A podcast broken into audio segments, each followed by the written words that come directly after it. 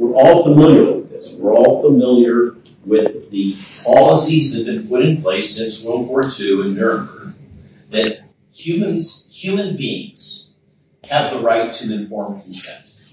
And what was done here in a haphazard way, um, under the justification, ostensibly, that we had to, um, we had to essentially reject, um, throw into the rubbish norms that had been developed over decades, both for assuring vaccine safety and for assuring informed consent of patients was all, all had to be jettisoned on short notice because of the threat of a 3.4% case fatality rate and the need to move a potential countermeasure forward without uh, the due process that normally would take place.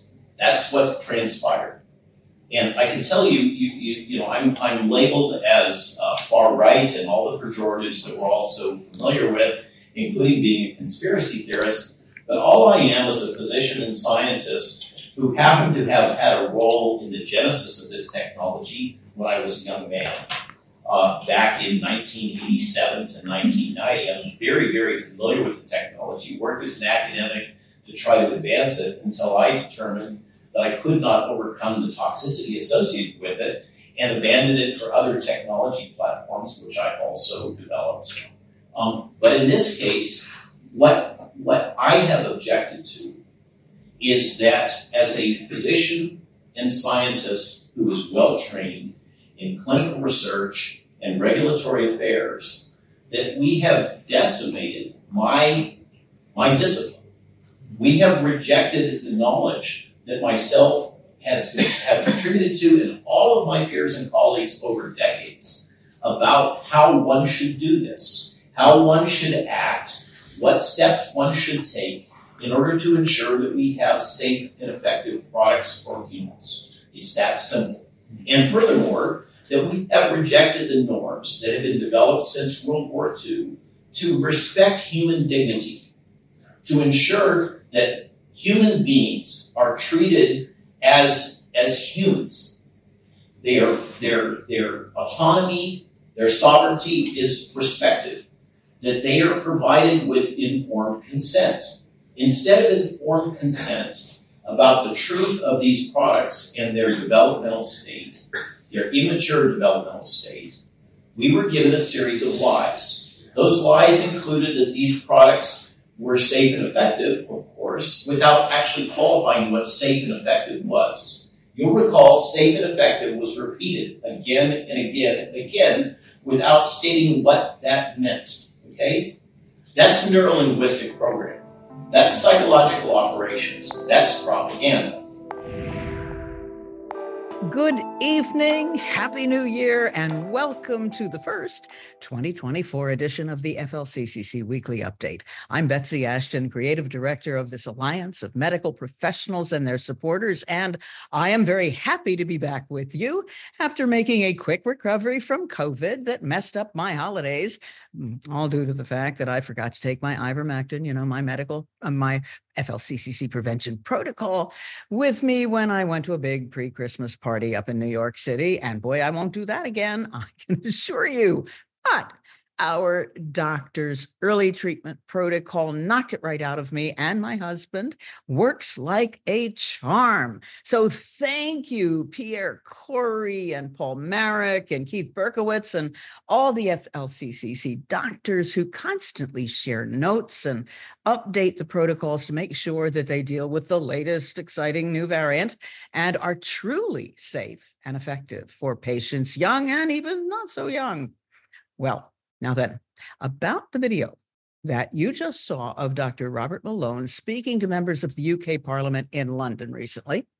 As you heard, he's a scientist who knows better than most why governments everywhere should have questioned big time the safety as well as the efficacy of the so called mRNA vaccines that they pushed on their citizens as COVID fighters um, while blocking good doctors from prescribing and sick patients from obtaining time tested FDA approved medicines that wipe out the disease. Was that smart? Was it benefiting public health? Where was the concern for known side effects to those shots? Interesting news today. Dr. Joseph Ladapo, the Harvard trained MD and PhD, who is Surgeon General of the state of Florida, called today for a halt to the use of the mRNA vaccines based on dangerous impurities found in them. Where's the FDA on that?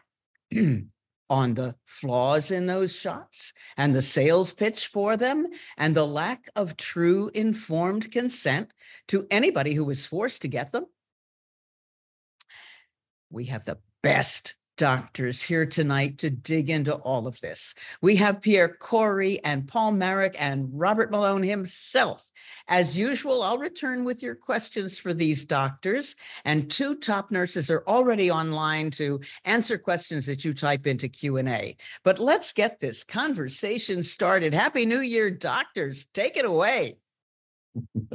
Thanks, Betsy. Hey, uh, Robert, I just want to interject one thing before we want to talk, because you know that Paul and I have the the utmost admiration for you, your career, your work. But can we just talk about the fact what Joe Ladapo did, did today? I mean, you're talking about a state surgeon general who's calling out the FDA to stop the shots. Has that ever happened historically? Have you ever heard of a, a, a state leading health agency official calling out the federal government for what they're doing? No, and uh, this this has uh, been a while coming. Uh, Pierre, you probably have read on my Substack the various essays that I've put out about the adulteration. And in one of them, I had made the case that a attorney general for a state would have the right to withdraw the shots should the, or I should say the medical product, should the FDA fail to act on the adulteration problem. And uh, Joe and I have had active conversations about this since that time. He reads the Substack.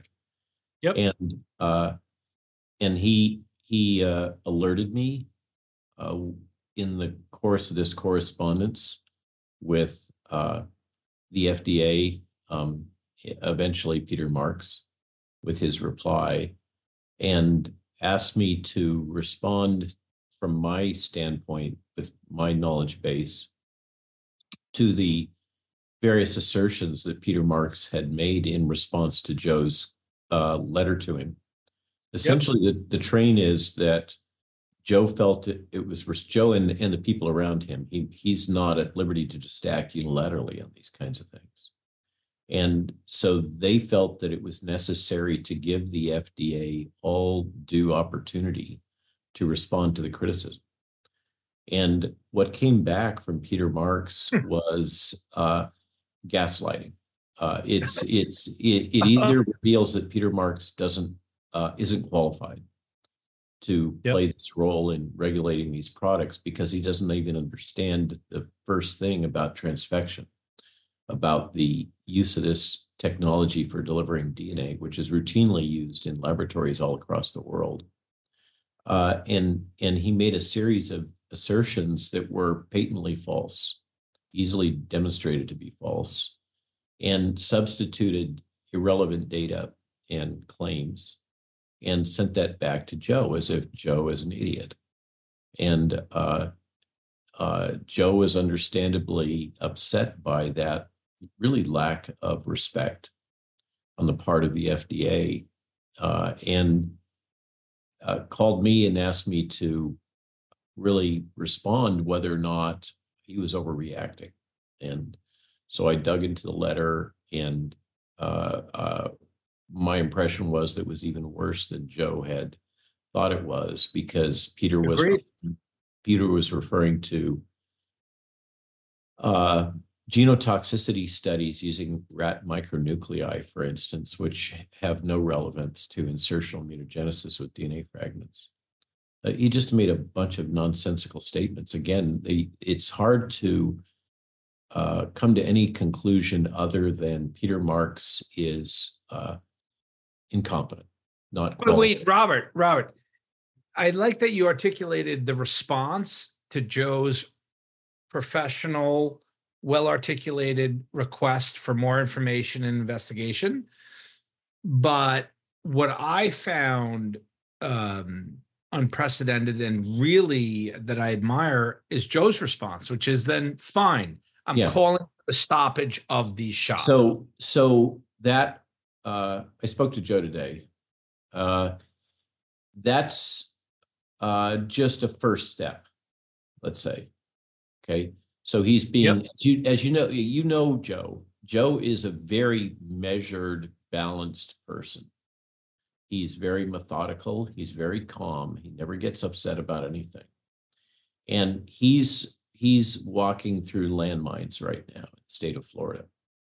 Uh, and so he came out with this. It it, turns out that uh, there's a lot of complexity in getting consensus within the state to do anything, as you might imagine.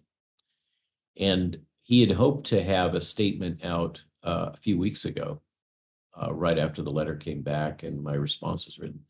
But uh, there was just too many hurdles. So he put this out as an interim response and we'll see how it flies. But yes, it was very yeah. measured and balanced. Uh, and and uh, uh, I would have liked, I'll just speak for myself, I would have preferred that he had been able to work with the attorney general in the state and declare that the products were uh, did not meet the criteria for lack of adulteration and uh, had not met the criteria for demonstrating safety, uh, specifically regarding the DNA fragment contamination. He yep. did make that statement in today's letter, uh, and he did summarize his position, but he's not he's not in the position where he can act unilaterally to have the state uh, take action to withdraw the products? I know there's a lot of chatter. Uh, why didn't Joe, you know, take the next step? Why didn't he do this, that, or the other thing? People, uh, you know, I've I've been amazed all the way through this that there are various parties that are uh, quite willing to exploit this uh, and uh, throw spitballs at people because they didn't say this or they didn't acknowledge that or whatever. What these people don't seem to recognize is some of us have to live in the real world. And uh, the real world involves political compromise and uh, methodical steps and acting responsibly in a world in which we're not typically in the majority, those of us who have the beliefs that you and I share. And uh, I'm I'm of the opinion that it's better uh, to move uh, responsibly, appropriately, stepwise to get to win. That's what I want. I want these things off the market. They're not safe and they're not effective. And I've written that quite forcefully in, in another essay right before uh, New Year's.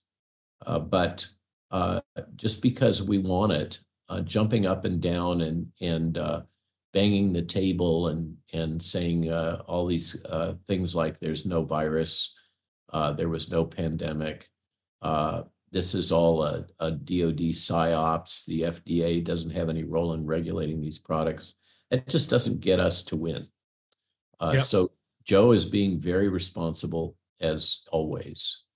And no, and, and, and Robert, I, I agree with what you're saying, but I, I just wanted to call out the unprecedented nature of what he did. Are you talking about a state surgeon general, one single state in a country of 50 states, which is literally the the especially the COVID response has been directed from a federal level, from a top down approach. And there's been very few states who've independently looked at the data and tried to see what the right way to go. And Florida stands out, and especially Joe Ladapo. And I, I don't know, maybe, maybe it's just me just as a fighter or whatever, but I, I just thought what Joe today was Joe did today was uh, unprecedented, bold, and historic. And w- yeah. whether it's effectual and and what the other steps that need to happen, it, I think you're completely right. Uh, it's not so easy, but I, I do think it it, it was. Um, yeah, the problem is that he's pretty much he's pretty much alone.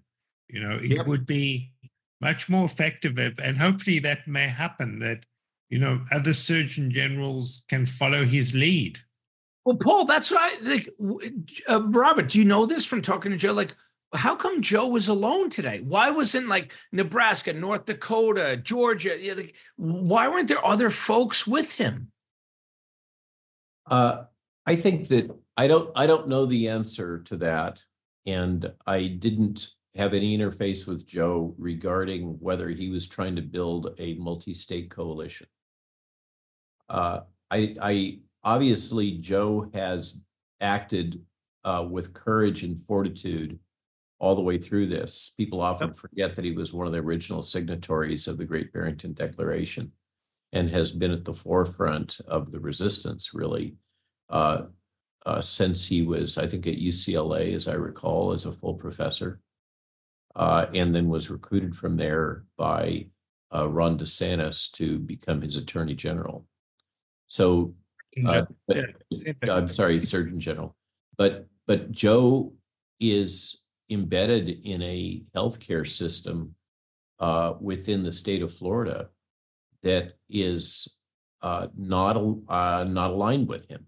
Uh, he has a number of people surrounding him that uh, would like to see him go, uh, both mm-hmm. in academia at the University of Florida and um, within that state structure. So he has to move very cautiously because yeah. there he's just surrounded by uh, individuals that would like to take him out. Mm. Uh, and why he hasn't been able to build a coalition, uh, you know, one one state that seems like it should be a natural ally is Texas, and uh, particularly with the lawsuit now against Pfizer. And uh, I think I think we just have to watch and wait right now to see how this how this goes. It sounds, there's, there's, there's no data that I'm aware of here. Tell me if I'm wrong. I haven't seen any data on the effectiveness of these current quote boosters against the current circulating strains. I, I just haven't seen that data. No, I, I assume there's there's near nil, but you're yeah. right. I don't have data on that. But but let, let me change gears, Robert. Um, you know, Paul and I were just uh, we're really excited to have you on. We we, we really want to talk about you. Um, you have been um, maybe it's overstating to say a mentor to us, but uh, no, Robert and I have worked. we, have worked together. I, I, I would say audience, yeah, colleague, uh, colleague colleague, colleague slash mentor. We all mentor each other. Paul, do, have I ever mentored you? Don't answer that question. Um, no, you have. To be truthful, both of you have provided me with advice at various points. Yeah, and sometimes your advice is a little saltier than Paul's, uh, but uh, you don't. It's words. Hey, Robert. So you know you have an interesting career. You know, maybe you can tell us. You know, before COVID, because there was a time of the world before COVID, believe it or not, you know, what what you were doing in your um, interest in repurposed drugs and and uh, because you did have uh, you know some interesting stuff you were doing before COVID. Yeah, Robert, tell, tell I think one of the things that we want to do tonight is we want to hear uh, uh, i know of your career a little bit more than most. Um, not not the, the, you know the rna transfection and all the stuff you did for the vaccines but t- to us especially me and paul it's what you've done in the last 10 years like with with your consulting firm with jill and and all of your interests and efforts in in identifying repurposed drugs for novel emerging public health emergencies so can you tell us about that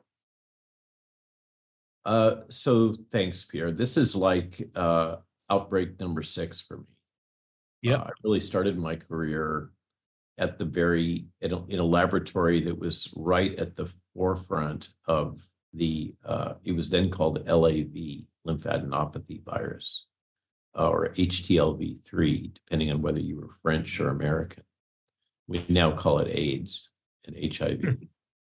uh, that's where I really first got exposed to vaccinology and to the dynamics of uh, kind of outbreak politics.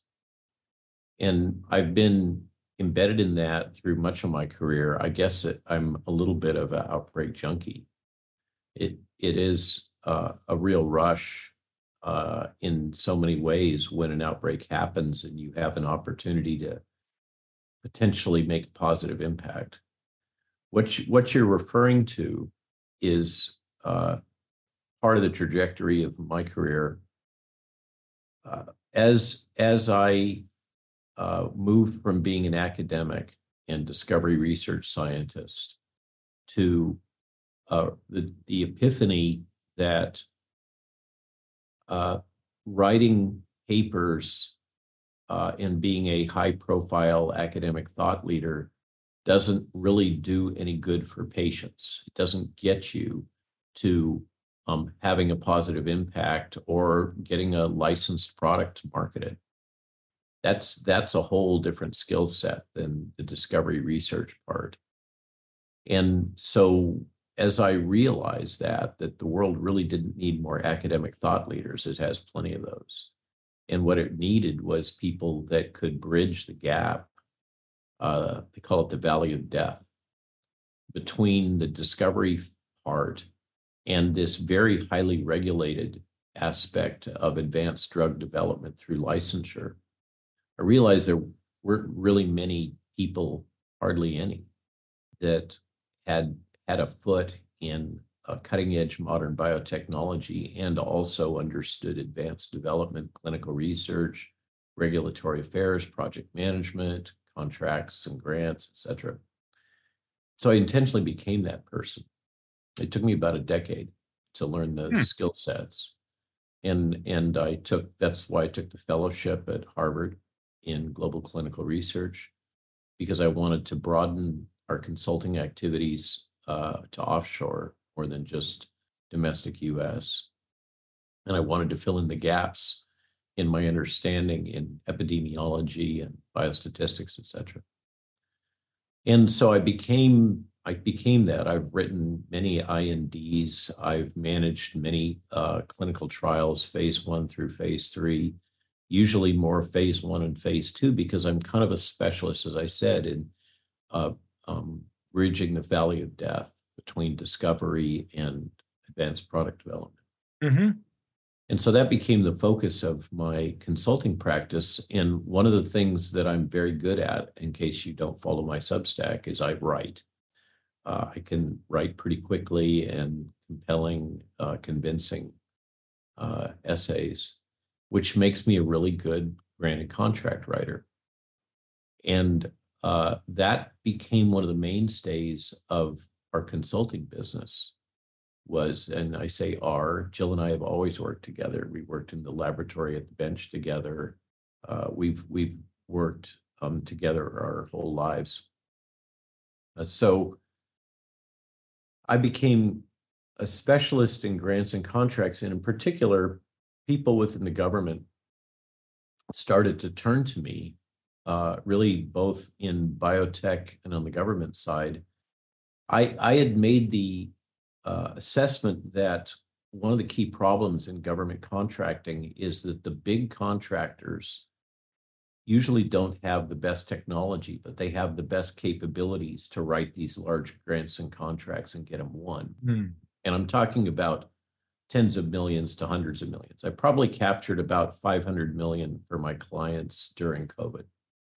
Uh, and I have a lifetime win in the multiple billions.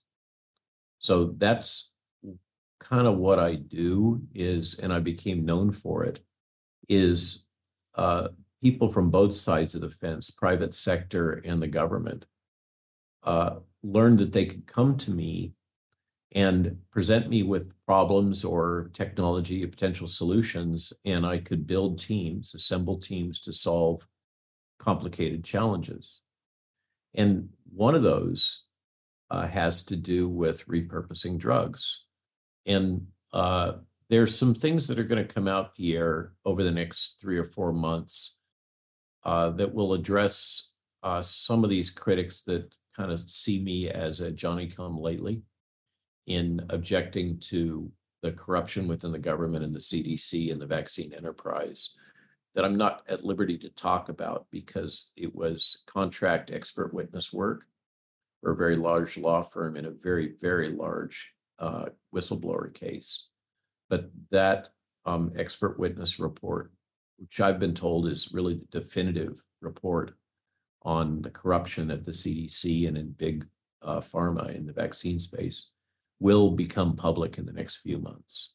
Right, but you you can't talk about that now. But Robert, I um, if you give me the liberty, you know, I want to sort of explain to our listeners how I understand you and your more recent work. You, your career has been storied and decades long, but you know, for me and Paul, we've been most interested and most appreciative of your work around bringing repurposed drugs. So let's let's talk about drug. Hold on, let, let me just say the last thing. Your company with Jill in the last 10 years, like eh, the way you explained it to me in, in, in our previous conversation is that you were expert at marrying the needs of government for research and or technology with the private sector in meeting those demands. And you were like i don't want to say a middleman but you were very good at sort of solving science technology questions in medicine in in bringing in, in bringing those that had the the the resources and those that had the demands. Is that a fair description of what you were really good at yeah, Mary Holland once told me that there were people like this in the former Soviet Union as it was collapsing when the bureaucracy became so bad. There were people that kind of specialized in making things work despite the, the problems with the system. And in a way, I became one of those people, but on the United okay. States. Uh, there's a whole lot of complexity in government contracting and all of this system stuff that has to go into it to pull together uh, a team and and win a very large bid.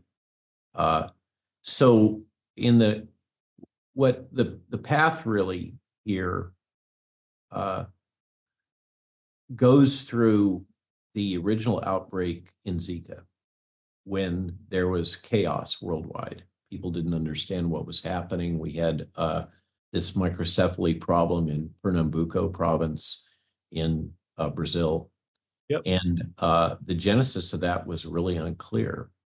And I, I, because anybody that works in this space has uh, develops contacts with the intelligence community uh, and uh, many government specialists. Uh, you know, they're not everybody's deep state. Most people are just, you know, trying to pay their bills and work up the, the ladder in the government. Uh, and I was one of those people that had, because of this career, had a wide range of contacts. And uh, when I was alerted about Zika, which was very early on, uh, there was chaos in the government and in the intelligence community about what was going on here, how this thing suddenly popped out of the out of the blue, uh, because Zika had had circulated previously in the South Pacific to a limited extent and had not had this kind of problem. Uh, so uh, there was a lot of fear around it. And frankly, I was afraid for my children who didn't have, I didn't have grandchildren at the time. And I was afraid uh, as I learned about the mosquito borne transmission of what it might do to reproductive health uh, through much of the South uh, in anywhere where there's the Aedes aegypti mosquito.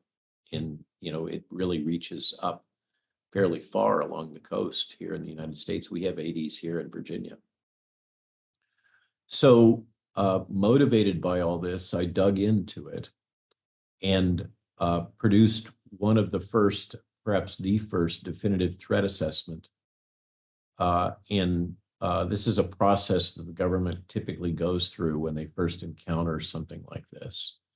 They do a threat assessment, and usually these days it's it's better developed within the intelligence community. But back then, uh, the IC had uh, poor capabilities as it relate to infectious disease. So I worked with various people and pulled together a, a manuscript that was published in PLOS uh, that that really was the first rigorous analysis of what this thing looked like and what the treatment options were, what the potential countermeasures were. And in that, I came to the conclusion that the timeline for vaccine development for a safe and effective vaccine was too long. And the only option Yeah. really to be able to mitigate the risk was to repurpose drugs. And so that's the path I launched on, in addition to publishing further papers, analyzing the sequence and the uh, progression of Zika as it moved from the South Pacific into Brazil and then and then through North America, et cetera. So there's a series of, I think, four papers that were published during that time frame. Uh, but what was most important is we launched a company called Mentigen that uh, intended to exploit uh, terms and conditions that existed at the FDA that they would give you a voucher if you came up with a licensed product for uh, a um, identified threat agent, um, designated threat agent, and Zika was one of those.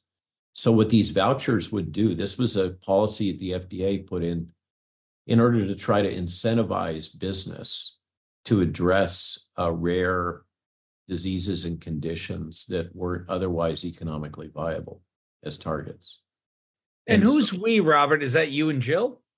Uh, it was a, a number of individuals. Uh, one was another consultant. I really don't want to name names. Uh, Okay. but, uh, um, so I'll get into that in a minute. So, uh, we set up, set up a company designed to meet the criteria for these vouchers, which would, they were marketable. They're typically worth about $20 million once you've achieved one. And what it what it would do is give big pharma the ability to bypass the normal regulatory queue. And so if you held one of these vouchers, you would go to the front of the line with your product, which would save time. And in product development for these big uh, companies, time is money because it's uh, patent expiry. Uh, the expiration timeline for patents costs them money. And so that's why they would pay you know 20 40 million dollars for one of these vouchers and what we did was set up a working relationship with a high throughput screening laboratory at USAMRIID, uh, the U.S. Army Medical Research uh, um, facility in Fort Detrick. We were living uh, in uh, the the by Point of Rocks for anybody that knows that area. Had a farm and uh, so Fort Detrick was nearby, and I had contacts from when I was at DynPort Vaccine Company with leaders at Fort Detrick. And so uh, Detrick had set up, had basically recruited one of the leaders in high throughput screening using laser confocal microscopy. So this is deep, highly technical work uh, where one is able to use cell lines in a very controlled way and uh, viruses, various types of virus isolates that infect those different cell lines. It's very difficult to control this kind of a system. Cells have to be growing at the right rate, et cetera. And laser confocal microscopy is a technique that allows very precise uh, micros- microscopic identification down to the single cell layer uh, which used together with fluorescence allows you to identify whether a given cell is infected uh, and even get some signal about how infected it is. And so you can take drugs and apply them to these monolayers of cultured cells, or you could infect them first and then add the drug and identify uh, in a in a very high density multi-well environment through these this scanning technique. It's kind of a robotic system. You can identify whether or not that drug is active in reducing the replication of that particular virus on that cell line.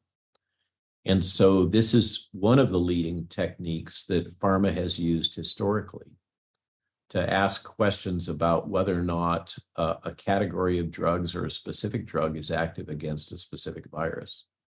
And this group at, at Fort Detrick had assembled this system that was essentially commercial grade. Now, what happened was that Merck and others were actually using the system.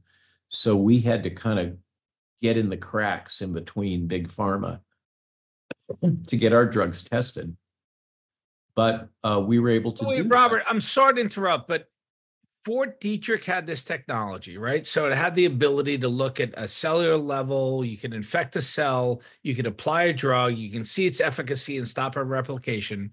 Why are you bringing in pharma right now? Oh, it's not me. No, no, uh, why, why, how is pharma involved in this? This is Fort Detrick. This is government uh, technology. No. So these are public-private partnership arrangements. Ah, yes, public-private. Yes, of course. Uh, so, uh, and and Detrick, like everybody else in the government, is always scratching and clawing for more capital, more resources. Yeah.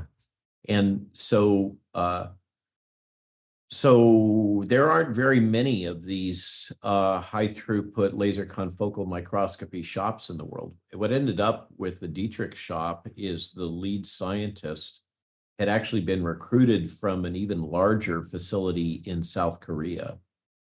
Uh, and uh, then she set up this uh, operation a little bit on a shoestring at Detrick. And then uh, our effort in part collapsed when she got recruited to Merck, who then set ah. up their own facility. Uh, so, so that's that's the way this goes. And yep. what was lovely with what we were able to do for, in the brief uh, period of about a year and a half, two years, is uh, there are uh, a variety of chemical supply houses. Toronto Research Chemicals is my favorite. Sigma is one that everybody knows about, but Toronto Research uh, actually provides better compounds and a richer library.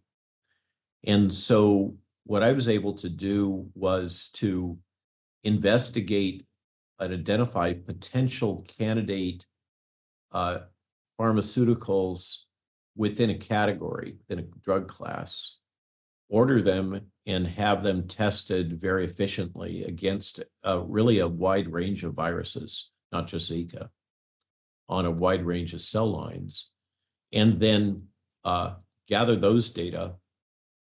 And there's there's fundamental cutoff thresholds for uh, some of these parameters having to do with the toxicity of the drug versus its effectiveness. You want a, a multi-log ratio there. Uh, and so we've applied the statistics, et cetera, because none of these, you know, you titrate it in a series of wells, you get a response curve, et cetera. It's really high science. Uh, and um, then once you have identified a candidate within a drug category, then you can branch out if you have a supplier like Toronto Research to related compounds and see whether or not they have activity. So this is what we did is, is we ended up screening hundreds of compounds. And a number of those did have anti-Zika activity, also anti-HIV activity, uh, and activity against a number of other viruses, including yellow fever. Yeah. So, Robert, can you give us some top line stuff? Because I don't want to get too granular with our audience, but you know, you, you kind of gone over some of the the processes, the techniques, some of the technology that you use to assess the efficacy and toxicity. What were some of the the things that you guys discovered through this process in dealing with different pathogens? So it it's uh, as you guys uh, discovered independently in your own hands, uh, a lot of these anti-malarials have uh, antiviral activity. Uh, yep. And of course, ivermectin. Uh, what's interesting about ivermectin in particular is that it uh, it binds to a key catalytic pocket in a enzyme encoded by the yellow fever virus, and the binding isn't isn't perfect, but it's pretty darn good uh, in terms of its affinity and uh, this has to do with biochemical calculations of on-off rate and that kind of stuff. And so uh, ivermectin did show significant activity in cell cultures against yellow fever and against a number of other viruses. So did hydroxychloroquine, so did mefloquine, uh, and a number of other antivirals, I'm sorry, antimalarials, uh, as well as many other compounds. Uh, and uh, so we were able to identify about 20 different compounds that looked like they had good uh, ratios in terms of their effectiveness uh, to their toxicity. And then what became really exciting was that using this system, we were able to take the next step and build uh, grids where we could test combinations of drugs up to three different drugs. And oh, when we started when we started doing that, we started getting down to multi multi log kill. And that's wow. that's really what you need. So I've never seen a system since then or before that will really allow you at a bench level to get solid numbers in in uh, characterization of the technical term is response surfaces uh, because these drugs interact at different concentrations and so what you end up with is a, a three-dimensional surface map of the effects of the drugs in combination at different concentrations against a virus and this allows you to choose uh, potential uh, um, mixtures of drugs at different ratios. Well, I gotta, I gotta tell you, Robert, that stuff. You talking to me and Paul, like you're you're doing on a very detailed, data-driven, analytical level. I mean, we all know this that combinations of therapies, synergistic mechanisms are most effective. And so Paul and I, we've always favored, you know, combination protocols, and you're literally able to test them and change you know test different combinations to see how effective they are at, at, at a at yeah a really so that that was that was that project and uh um uh, precisely. Remember i cut my teeth on aids. Yeah. And so very very aware of uh drug drug interactions and the need for multi-drug therapy you can't you can't shut down hiv replication with a single agent. All you do is select for resistant viruses. Yep. Uh, and they will escape. You have to have this multi-log kill, often 10 to the ninth. Uh, so you you have to be able to really wipe out the virus by having overlapping activity of different agents. And you know that clinically. Yes, this yep. allowed you to go at it. And then, uh, so that project as Zika petered out, uh, we filed a series of patents on many of these agents uh, as patent disclosures. I wrote patent after patent after patent.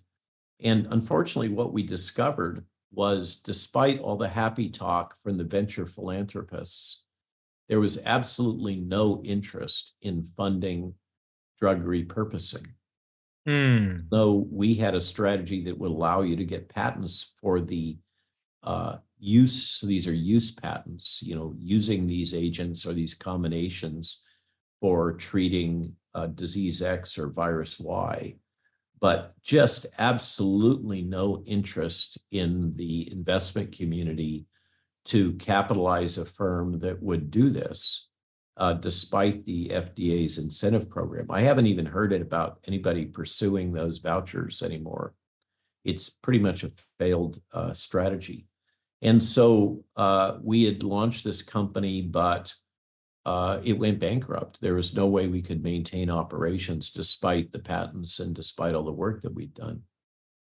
Uh, and so that that was kind of a lesson learned. That's why when we went into uh, COVID, uh, I made the decision, and those around me that I brought together to respond to the COVID threat with drug repurposing efforts, all agreed that we would not seek patent protection for anything that we did.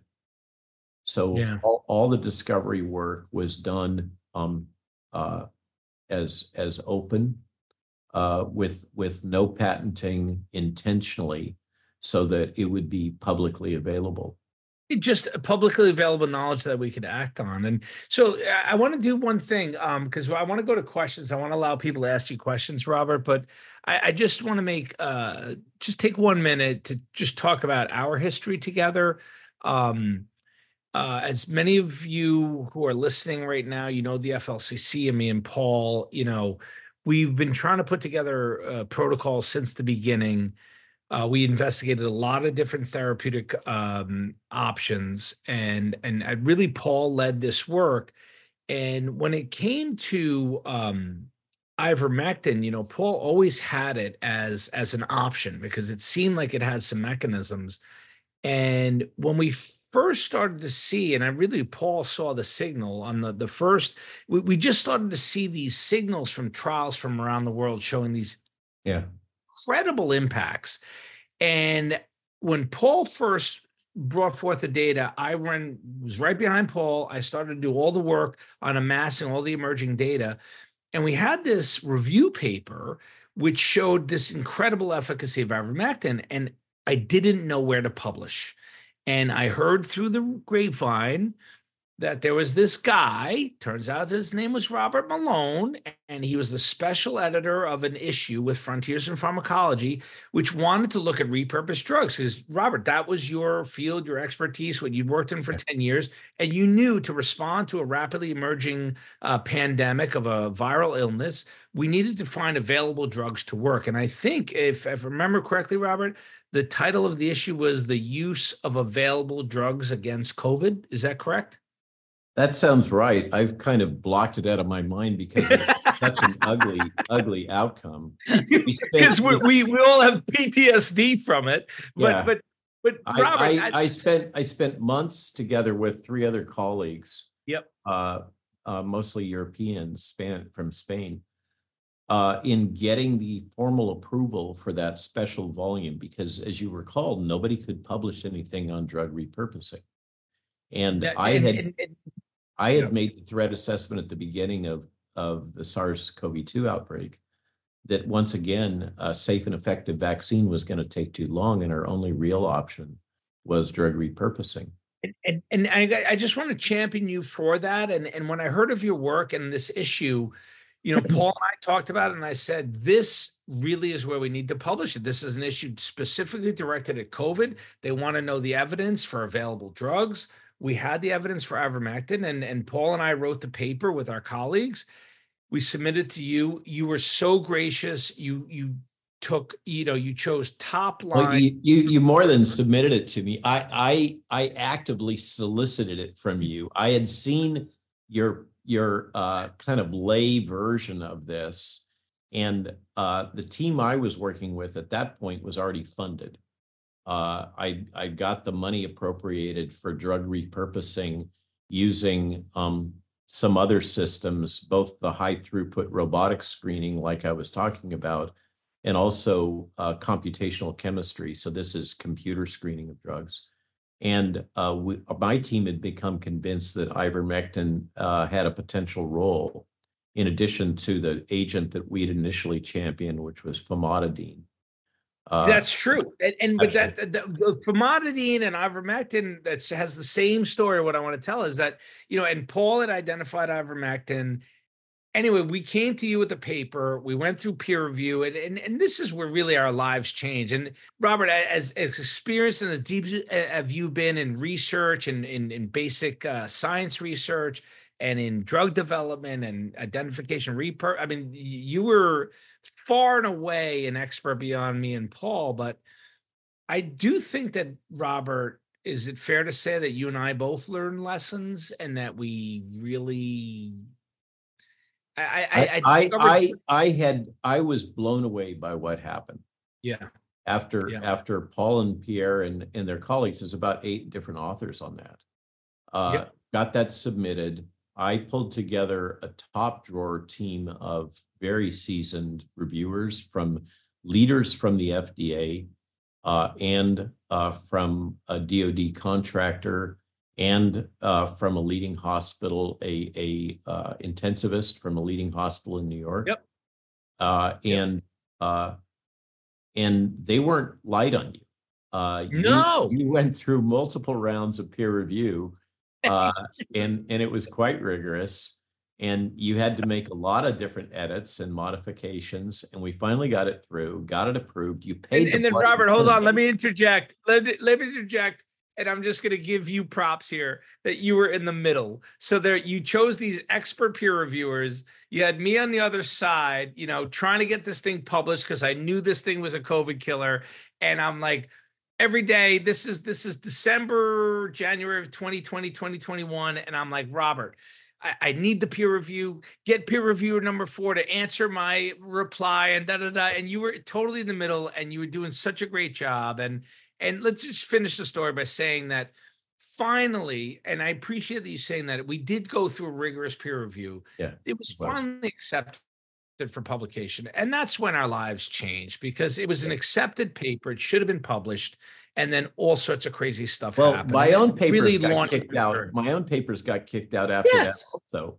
Uh, and and yep. just for the yep. audiences, uh, in allowing me to give a dig at uh, frontiers in pharmacology.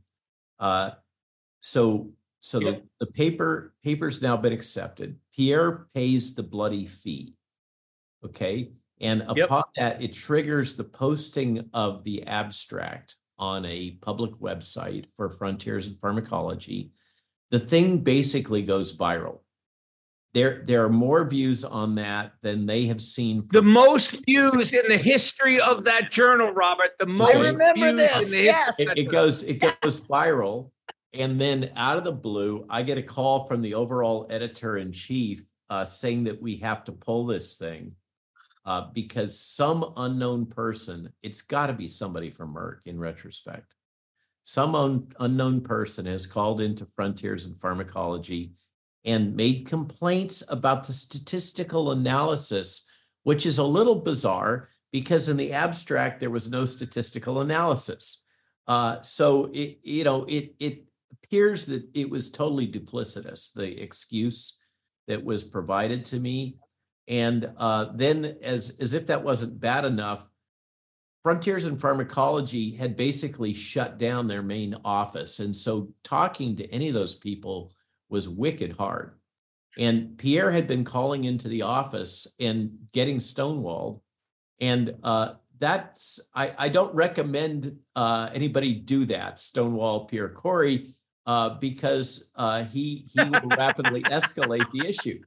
Uh, and uh, he did. And so the editor in chief, you know, gives me all this cock and bull story about how come this thing has to be pulled.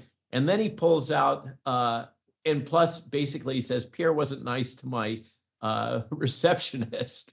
and um, at that well, well, Robert, let's be clear. What I did is I told them that I suspected scientific misconduct because it had been weeks since the paper had been accepted. They refused to publish it on a website. And after weeks of watching inordinate amount of people dying across the world. I said there's no reason why this page this paper shouldn't be on there. I suspect scientific misconduct, and I threatened to go public. You know me with my public megaphone, which, which we which and we that spooked them, did. Robert. That's what pissed them off. Yeah, we, you know we eventually that. did. Can't imagine why, and, but um, uh, and uh, that triggered uh a formal reevaluation of all of the manuscripts that we had in the pipeline and had already been accepted.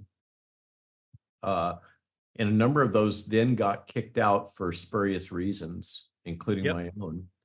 Uh, Your own got point- kicked out, Robert. Yeah, Your own got kicked out. That's after mine. Yeah, and and those papers never did get did get published. Uh, they're still on uh, up uh, on uh, preprint servers, Okay.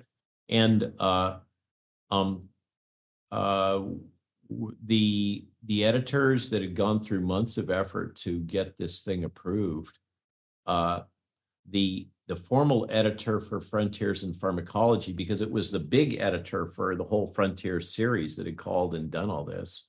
Frederick she was Fenter. confused. She had no idea what was going on. She basically washed her hands of it. And uh, those of us that had created this uh, special edition for drug repurposing resigned en masse. And uh, and that was the and then we spoke to the new scientist about uh, our resignation letter, which was printed.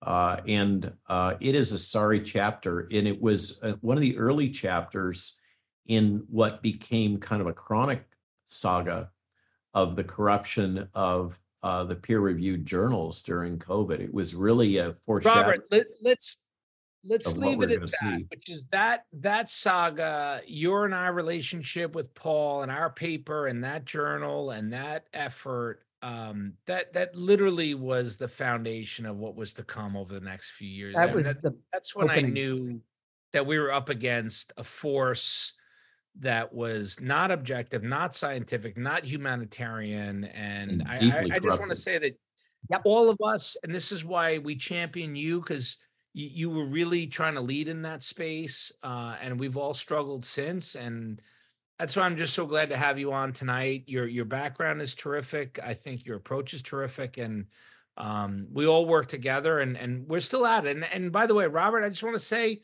out of nowhere, I think we're winning.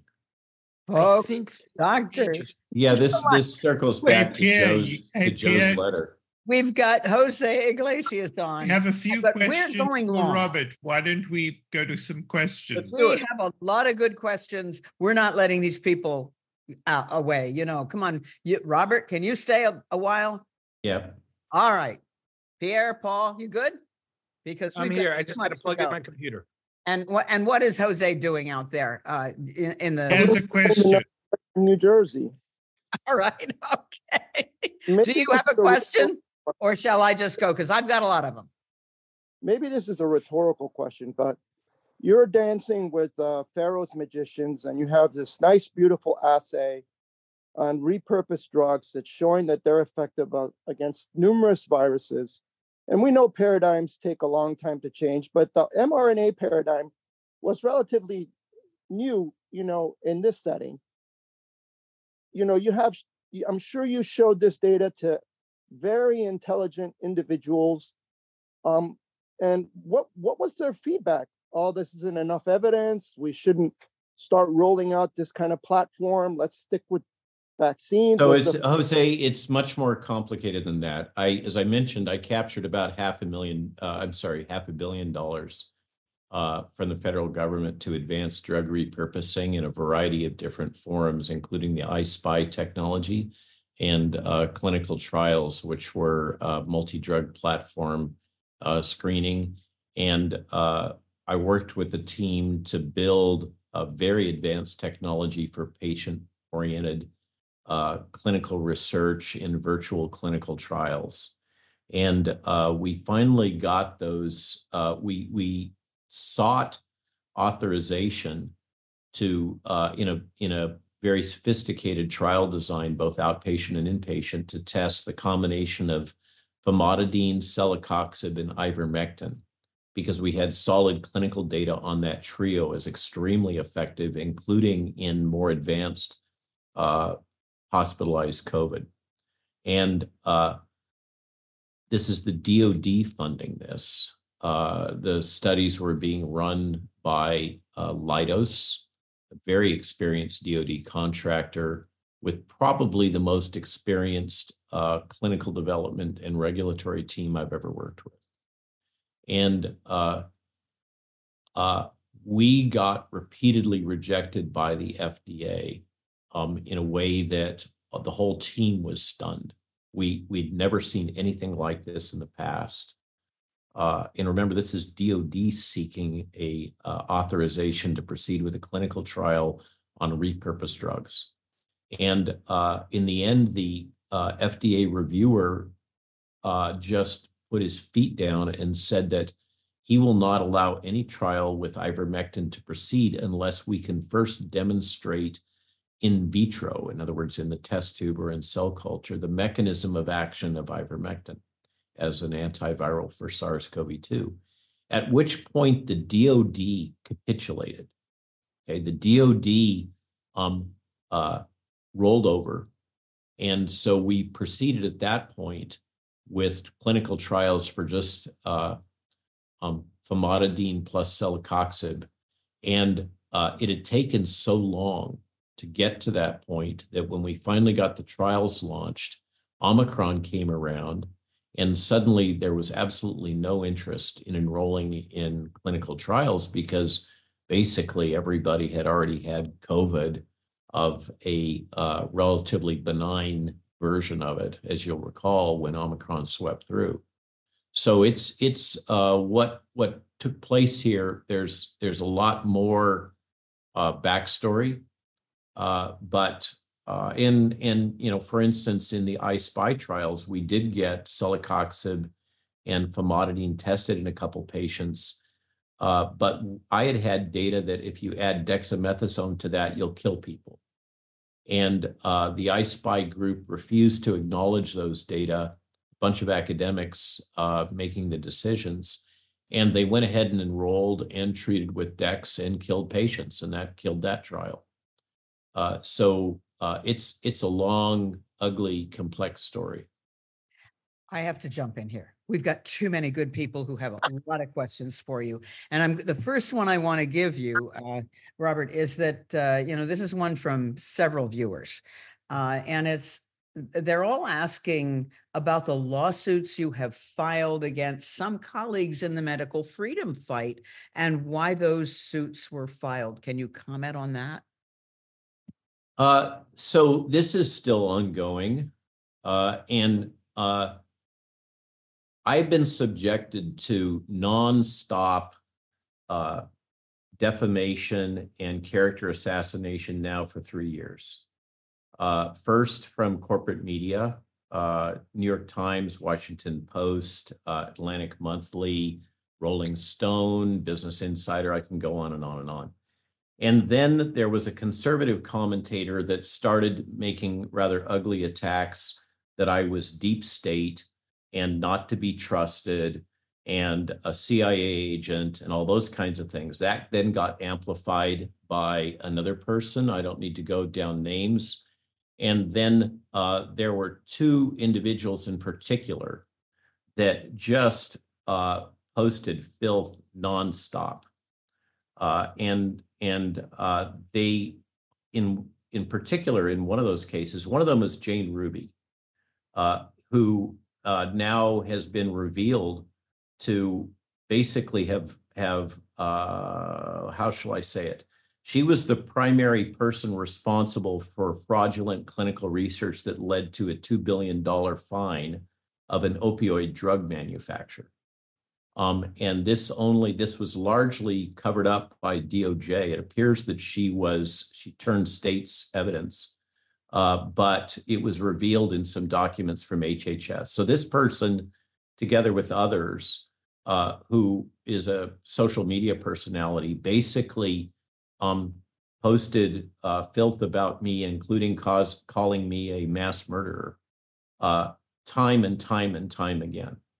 Uh, and then another character who's a psychiatrist or psychologist, I'm not sure which, and his wife uh, had written a book uh, about uh, the COVID events, uh, attacking what they called um, the global predators. And about the same time, a, a close colleague of mine um, started speaking out about a theory, basically a competitor in a sense, that being Matthias Desmet and his theory of mass formation. And and I had bought their other the other group books uh, and and uh, spent a lot of time with Matthias and I was very impressed with Matthias's theories. And then suddenly, out of the blue, uh, these other characters started attacking me again, calling me a mass murderer and making all kinds of accusations. And many people tried to intervene with that uh, and I could name names, but many high profile uh, individuals within our group tried to get that person to stop these nonsensical attacks, but they just continued. And uh, I was I was of the impression that the only option at that point, after sending cease and desist letters to both of them, uh, was to go ahead and file a lawsuit, which we did. And that took two years and $50,000 and recently came up in a court case. Finally, we got our hearing. Uh, my lawyer had actually uh, multiply jabbed, uh, had had a debilitating stroke, uh, and so wasn't able to carry forward with the case. I had to find a new lawyer. And then uh, the two individuals being sued for defamation repeated um, uh, um, uh, malicious defamation uh, were able with their lawyers to get it thrown out of the state of Virginia uh, where it had been filed because uh, the jurisdiction, it turns out if somebody is maliciously defaming you on the internet, you have to file in their state you can't file in your state. Uh, and so uh, it was thrown out on a jurisdictional technicality. And that's still not resolved now because their lawyers are trying to uh, cause me to pay for their legal costs, even though that there's been no determination about the merits of uh, what was said. And I've had many lawyers, including Bobby Kennedy, look at the facts of the case and conclude that this does meet the criteria of malicious defamation. So now I'm stuck in a position where if I wish to carry forward, which I don't at this point, with these characters that have said all this filth, uh, um, I need to file in their state. And so that'll be another two years and another $100,000. The juice isn't worth the squeeze. A lot of this is driven by the business model of social media, uh, in which people promote hate in order to get more clicks and likes. Uh, and some of it appears to be driven by just flat out envy uh, of, of another professional, that would be Matthias Desmet, who has a competing theory that's different from the one that is promoted by his fellow PhD colleague. I hope I've answered your question. Yeah, I'm it certainly adds a lot to it. And but let me get a couple more in here because um, the, a fan, uh, uh, Ian Lynch asks Dr. Malone, can you comment about Geert Vanden Bossche's prediction on the evolution of the virus and his expectation for the imminent appearance? So, so I've known, I've known, yeah, yeah, yeah, yeah. Okay, I've known Geert for a very long time. Yeah. We both used to work at Solvay Pharmaceuticals. Uh, and we've interacted all the way through this COVID crisis. Geert uh, really gets upset if I criticize him, so I'm not going to. I, have no interest in in aggravating uh, Dr. Vanden Bossche, who is a veterinarian, by the way, uh, and um, uh, uh, um, let's see, how do I say this? Geert has repeatedly preferred uh, initially based on uh, a particular chicken virus, Marek's disease, that uh, this strategy of vaccinating into a pandemic was likely to result in a pathogen that would be more highly pathogenic. Uh, my position back then was and remains that the typical course when you have this kind of a situation is you end up when when you have a virus cross over into a new species, which is functionally what happened here, uh, what happens is that it's typically highly pathogenic and less infectious at the start, and then it becomes more infectious and less pathogenic as it evolves. And that's a that's another 10 minutes talking about that to figure out how that works. Geert uh, has preferred the theory that uh, this is going to evolve into a highly lethal uh, pathogen, which is not the normal trajectory. And he has various theories that he has floated now for two years. So this is this is not his first round at predicting uh, uh, essentially that a large fraction of the global population is going to die. Uh, and uh, none of his other projections have come to fore, have passed. Uh, so in this case, uh, my my sense is that I believe that it's uh, irresponsible to make uh, these catastrophic claims. There are others in the field uh, that had come out early on. I don't want to name names uh, that uh, um, uh, the majority of people who took even one of these quote vaccine products would be dead within two to three years. So that also hasn't panned out. But these kind of apocalyptic predictions get a lot of attention, a lot of clicks, a lot of fear, uh, and get a lot of people spun up. Now, Geert has come out with yet another prediction in which he is saying that basically a large fraction of us are all going to die from this new variant. Uh, I'm not seeing a widespread death uh, in the uh, statistics. Matter of fact, I'm seeing the opposite. Uh, but I always have to hold back because these are forward looking projections he's making. And he may be right hmm. uh, scientifically. I don't know. we'll know in another six months. Uh, but I'm not seeing a huge wave of mortality associated with the current variants, which is what you would expect to see if his predictions were accurate. Is that enough said about? Yep, um, it sure is. Dr. Van den Bossche? We let me get a few more in here. Now, Kevin uh, asks, what is your opinion of Sasha Latypova and Karen Watt's claim that the shots are a Department of Defense operation, a medical countermeasure to a bioweapon that the FDA has no control over? Yeah, and uh, so Mike Yeadon attacked me for this recently, uh, called me basically a fraud uh, because I wrote the paper, as we were discussing at the beginning, supporting Joe Latipo's uh, response to Peter Marks at the FDA. Uh, so uh, Sasha is very dug in on this position, as is Yeadon, and Sasha and Yeadon both uh, spend a lot of time with Jane Ruby uh, and broadcasting on her channel. So there's a little cult there uh, that likes to take pot shots at me.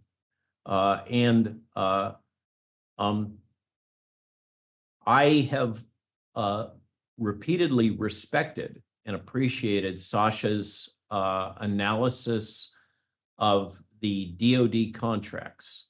It's it's technically correct, and I speak as somebody who's a specialist in government contracts and has actually written uh, and won uh, multiple uh, contract awards under this vehicle of other transactional authorities. Uh, so I'm well familiar with the clauses that she cites. Um, and furthermore, a, a uh, then uh, lieutenant colonel that I had mentored during Ebola, that's another story we didn't talk about, is my role during the West African Ebola outbreak, uh, uh, was brought in, uh, and I think he's been promoted to colonel, as the project manager for the Moderna project. And he's spoken to me about the things that happened there. There's, there's no question that uh, the contract vehicle of another transactional authority, which is only supposed to be used for proof of concept work. It's not supposed to be used for acquisition. Those are the rules. Those rules were broken. Sasha is fundamentally right that DoD was at the center of this, as is envisioned in the emergency use authorization legislation. So if you spend the time to look at the EUA authorization, the DoD is anticipated to play a central role in EUA projects. And they did in this case. So there's a lot of, of fundamental truth in uh, what she has revealed uh, historically. But this position that FDA has no role is false. It's demonstrably false. And uh, there's no question that the FDA and Peter Marks has uh, um, taken the position that these products are authorized, market authorized. As a matter of fact, I provided links to that market authorization. Now, the subtlety here that Sasha is now falling back on is that FDA basically plays second fiddle to DOD politically uh, within this current White House. And I don't, I can't uh, support or refute that. I don't know uh, what the political dynamics are right now between the Secretary of Defense, who clearly tried to jam this product through and uh, force it onto the warfighter. Uh, I don't, I don't know the nuance of the interaction between Lloyd Austin and the Secretary of HHS, because that's the, that's Fair enough. Fair enough. Fair enough. Now, we've got to get this one in because you're talking about informed consent, and this one blows me away as, yeah, right. Um, Dakota asked the question, what do you know about these COVID shots being used on livestock, livestock for both human and pet food consumers? Will they have to label the products? Uh, Attorney Tom Renz is saying, no, we won't know what's in our food. Tom Ritz, another one. Okay. Boy, you, you have an interesting collection. uh, here of followers. Uh, uh, so I've known Tom Renz all the way through this. Uh, worked with him when we were testifying to the uh, um, Orthodox Jewish population in New York very early on. Uh, uh, Tom is is not a, a, biologist or a physician or a biotechnologist. Uh, he's kind of a country attorney uh, by his own admission, uh, running a solo practice. Uh, and and he runs a blog and he says various things, uh, some of which are true and some of which are are speculative. Uh, um, the I it's actually my wife and I that first broke the story about the veterinary uh, use of this mRNA technology. Uh, that was, I think, a year and a half ago and it's it's expanded now and many people have opined but i don't think anybody has really come up with any additional research beyond what we did we clearly demonstrated that merck is deploying uh, mrna technology and custom vaccines development into swine for these large uh, hog operations uh, there is a uh, european case where they're attempting to advance a self-replicating RNA um, for hope they hope for for poultry purposes. Uh, there is certainly discussion and a lot of concern about its being used, the technology being used in cattle. And, and I've spoken about this at length together with my uh, colleague, Brooke, Dr. Brooke Miller uh, including to the Cattlemen's Association and to various state legislators. Uh, the uh, in terms of use in milk cattle, uh, that's particularly contraindicated because clearly these products are secreted in breast milk.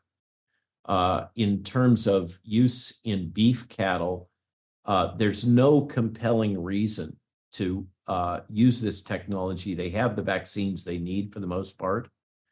And uh, all of this revolves around uh, um, intensive uh, industrial agriculture. So the only reason that I can come up with or even imagine that they're forcing this technology right now is because of the infectious disease risk associated with uh, these intensive uh, animal husbandry practices. Like if you've ever been in a chicken barn, you'll know just what I'm talking about or in a in a pork operation in the Midwest or a feedlot for cattle. These are are incubators for infectious disease, uh, largely because of the practices. I I am trying to work with various state legislators to get in place uh, legislation that will require uh, proper labeling, and uh, the Cattlemen's Association is coming out with similar statements.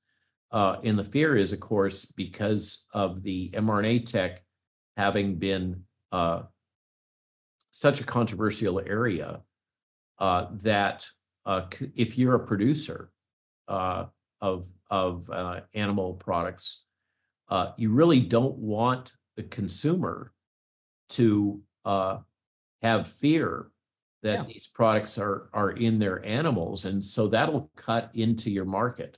Yep. And that's the most compelling argument, that plus the dairy one. So I think Tom Renz is a little ahead of his skis here, but uh, it gets it gets uh, dopamine hits and likes and follows. And so I guess it serves his interest as he's trying to build his Substack. Last question. Last question. And we're going to get all of you guys into this. Um, Laura Emerson wants to know which journalists and journals do you doctors respect as having done the best jobs alerting the public to legitimate questions about the pandemic and government ooh, ooh. medical Can I go first? responses? Any? Go ahead, Robert. BMJ. You yeah. disagree? No, I, I mean, I wouldn't say uh, consistently, Robert, but they're the only ones who've allowed the truth to come out several times. Yeah. Is that fair? it's, a, it's a low bar. yes. Yeah, I, I, I would say you contrast the journals. Out of them, the BMJ is probably the one you can. But I must tell you, and if I can say this, I, I read Epoch Times because it's the I think they're the only source of you know reliable, reputable information.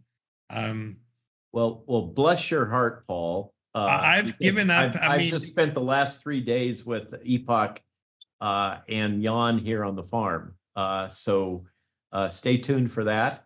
Uh, but uh, um, I'm with you. Yeah. Hold on yeah, a second. I, I just want to say, Robert, I don't want to give the BMJ too much credit because it's it, they, they've been odd. I mean, they have they have yeah. exploded some truth in certain instances and done deplorable things in others. And so it's they're they're at best uneven, but they do stand out from the crowd. That's what I'm going to say. Yeah, uh, like I said, it's a low bar. Uh, yeah, there there hasn't been a whole lot of uh, um, honor uh, to pass around in the academic uh, peer reviewed literature over the last three years. You basically believe they've all just been bought and and I just want to point out uh, the the reason why like I can't champion the BMJ, although they have put out really important papers that really kind of puncture the narrative, is that they still have published uh, one of the most horrific character assassinations of one of us, which is Flavio Cadegiani, who I think is one of the top researchers in COVID throughout the pandemic. And they they they've accused him of human ethics violations which are completely baseless.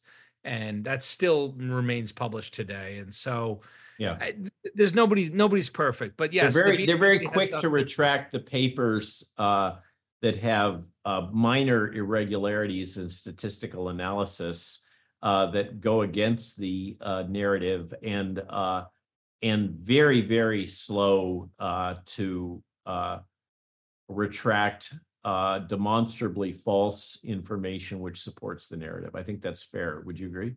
100%. Yeah. Well, anyway, uh, Robert. Thank, thank, you, Robert. You. Thank you thank for you. coming, uh, for being with us and sharing your knowledge, which is incredible.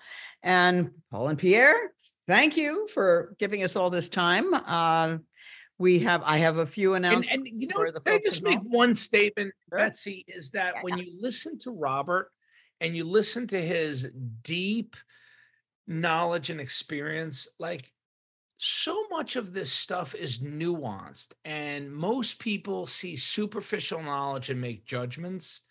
And it's it's just not fair. I, I think you have to know a man, you have to know his oh. career, what he's done. None, none um, of this is fair, Robert. This, this, none of it's this, fair. You, you this is this is psyops. Robert, it doesn't fit what into we have is is advanced propaganda technology, um, and uh, this is uh, one of the things we were just uh, going over with Epoch is uh, so CISA, uh, the kind of coordinating agency within the federal government for all the psyops that's been going on and the censorship and propaganda and defamation that many of us have experienced.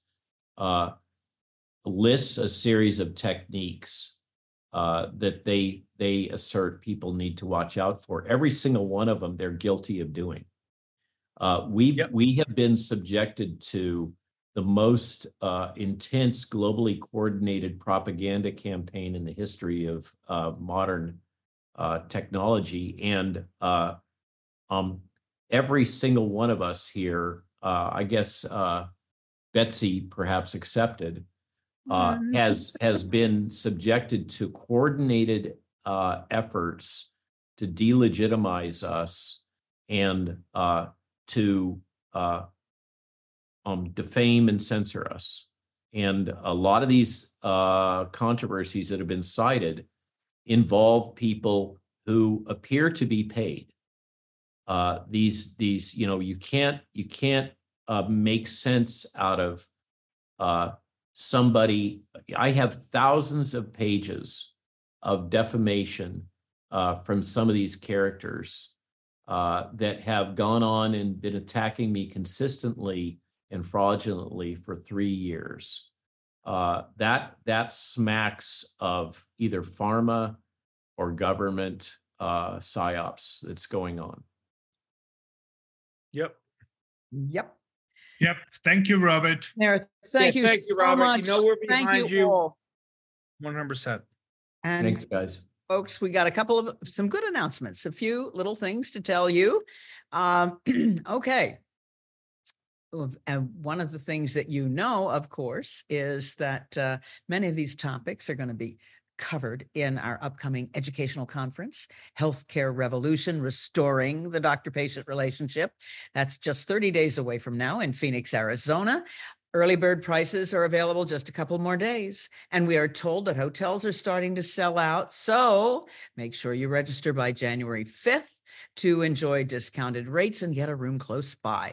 You can learn more about the speakers and topics. Get all the details at flccc.net forward slash conference. Now, something special, something special coming up at the conference. Um, we have the lovely folks who bring you your bring your stories to life in my story and for the record the testimonials they're going to be hosting a booth at the conference. All you you know you all have a story and we'd love to hear it. So just stop by in person say hi put your story on the record and we look forward to meeting you all. Now dr marik you know was uh, he's our own Dr. Marik, sat down with Jan Jekielek, a host of American Thought Leaders, to discuss the simple ways we can all work to prevent cancer. This new episode premiered yesterday. It can be viewed at the link on the screen. And you can also read and download Dr. Marik's monograph, Cancer Care The Role of Repurposed Drugs and Metabolic Interventions in Treating Cancer at geni.us forward slash FLCCC hyphen cancer hyphen care. Very good material in there. Very good. And with that, let's bring out our nurses. We have Christina and Samantha. They've been working behind the scenes all night answering questions. How to go? Happy New Year, by the way. Happy New Year, Betsy. Well, we had a lot of questions tonight. We answered 100, Betsy, 100 out of 150. Pretty good. Pretty We- good. We worked our little fingers to the bone. Thank you so much. Thank you for being here. Thank you for doing it. And uh, as always, the, you you know you're just great. You got all kinds of good things that you're doing for online with uh, selling the. Well, you've got the products. You know, where what are you wearing tonight? You, let me see. Any uh, where? Oh, wait, hold on, Betsy. I think I do. Oh yeah, okay. You've got The one bomber of jacket. the bomber jacket. Bomber jacket, Betsy. Everyone should get their bomber jacket from the is- store. the one who brings us all of these fun things. So anyway, thank you, thank you, thank you for that. And you also do great little, what do you call them now? You know, these nice little guides that tell people how to do stuff that's useful and helpful. So all of this is online. It's on our website. So thank you, thank you. And with that, let's just go on. I have to thank a few other people. Let's just thank you all of you out there for your incredible support that you've given us over the past mm, couple of years, three years, and for helping us share the light. Here's an update from our team. Thanks to the incredible generosity of our community of donors, we met our matches and raised over $200,000 during last month's campaign. Wow, you know, it's it's just incredible what you do and it's a wonderful way to end that year and a great way to begin 2024 we will see you back here next week but before you go before you go uh, we have just a few seconds to show you of course a little promo about the upcoming um, conference but then be sure to listen to Christie's story. She tells what the FLCCC COVID treatment protocols meant to her and to her husband, and she tells it very well. Enjoy, and we'll see you next week. The goal of all of this is just central to what we do. I mean, we're trying to help patients. This is the battle to restore medicine to its original purpose. This is the population of people that is creating a functional healthcare system parallel to the healthcare system that has failed us.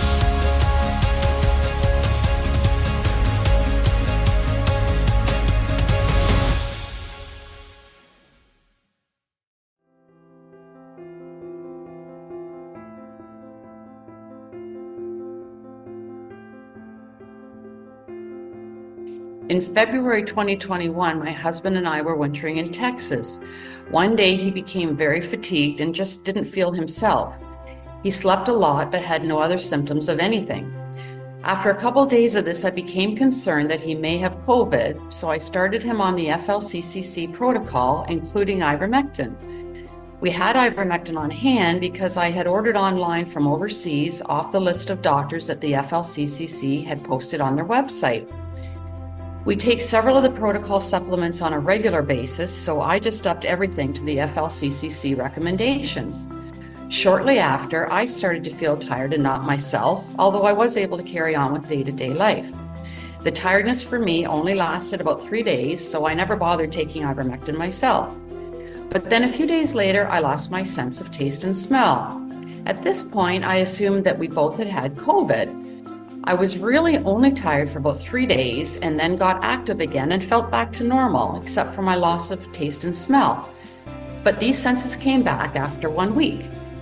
Within a day of the protocols, my husband was feeling better, and within a few days, he was back to normal.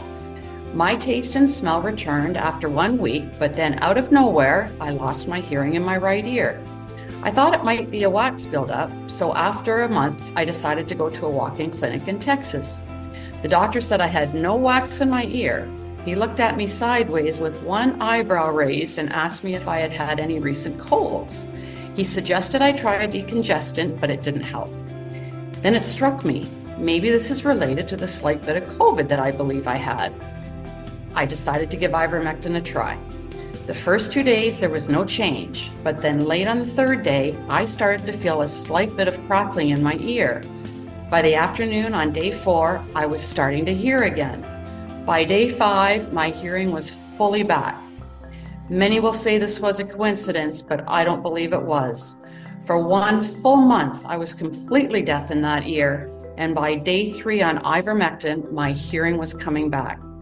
I can never thank the FLCCC enough for everything they've done for all of us. My gratitude is beyond measure.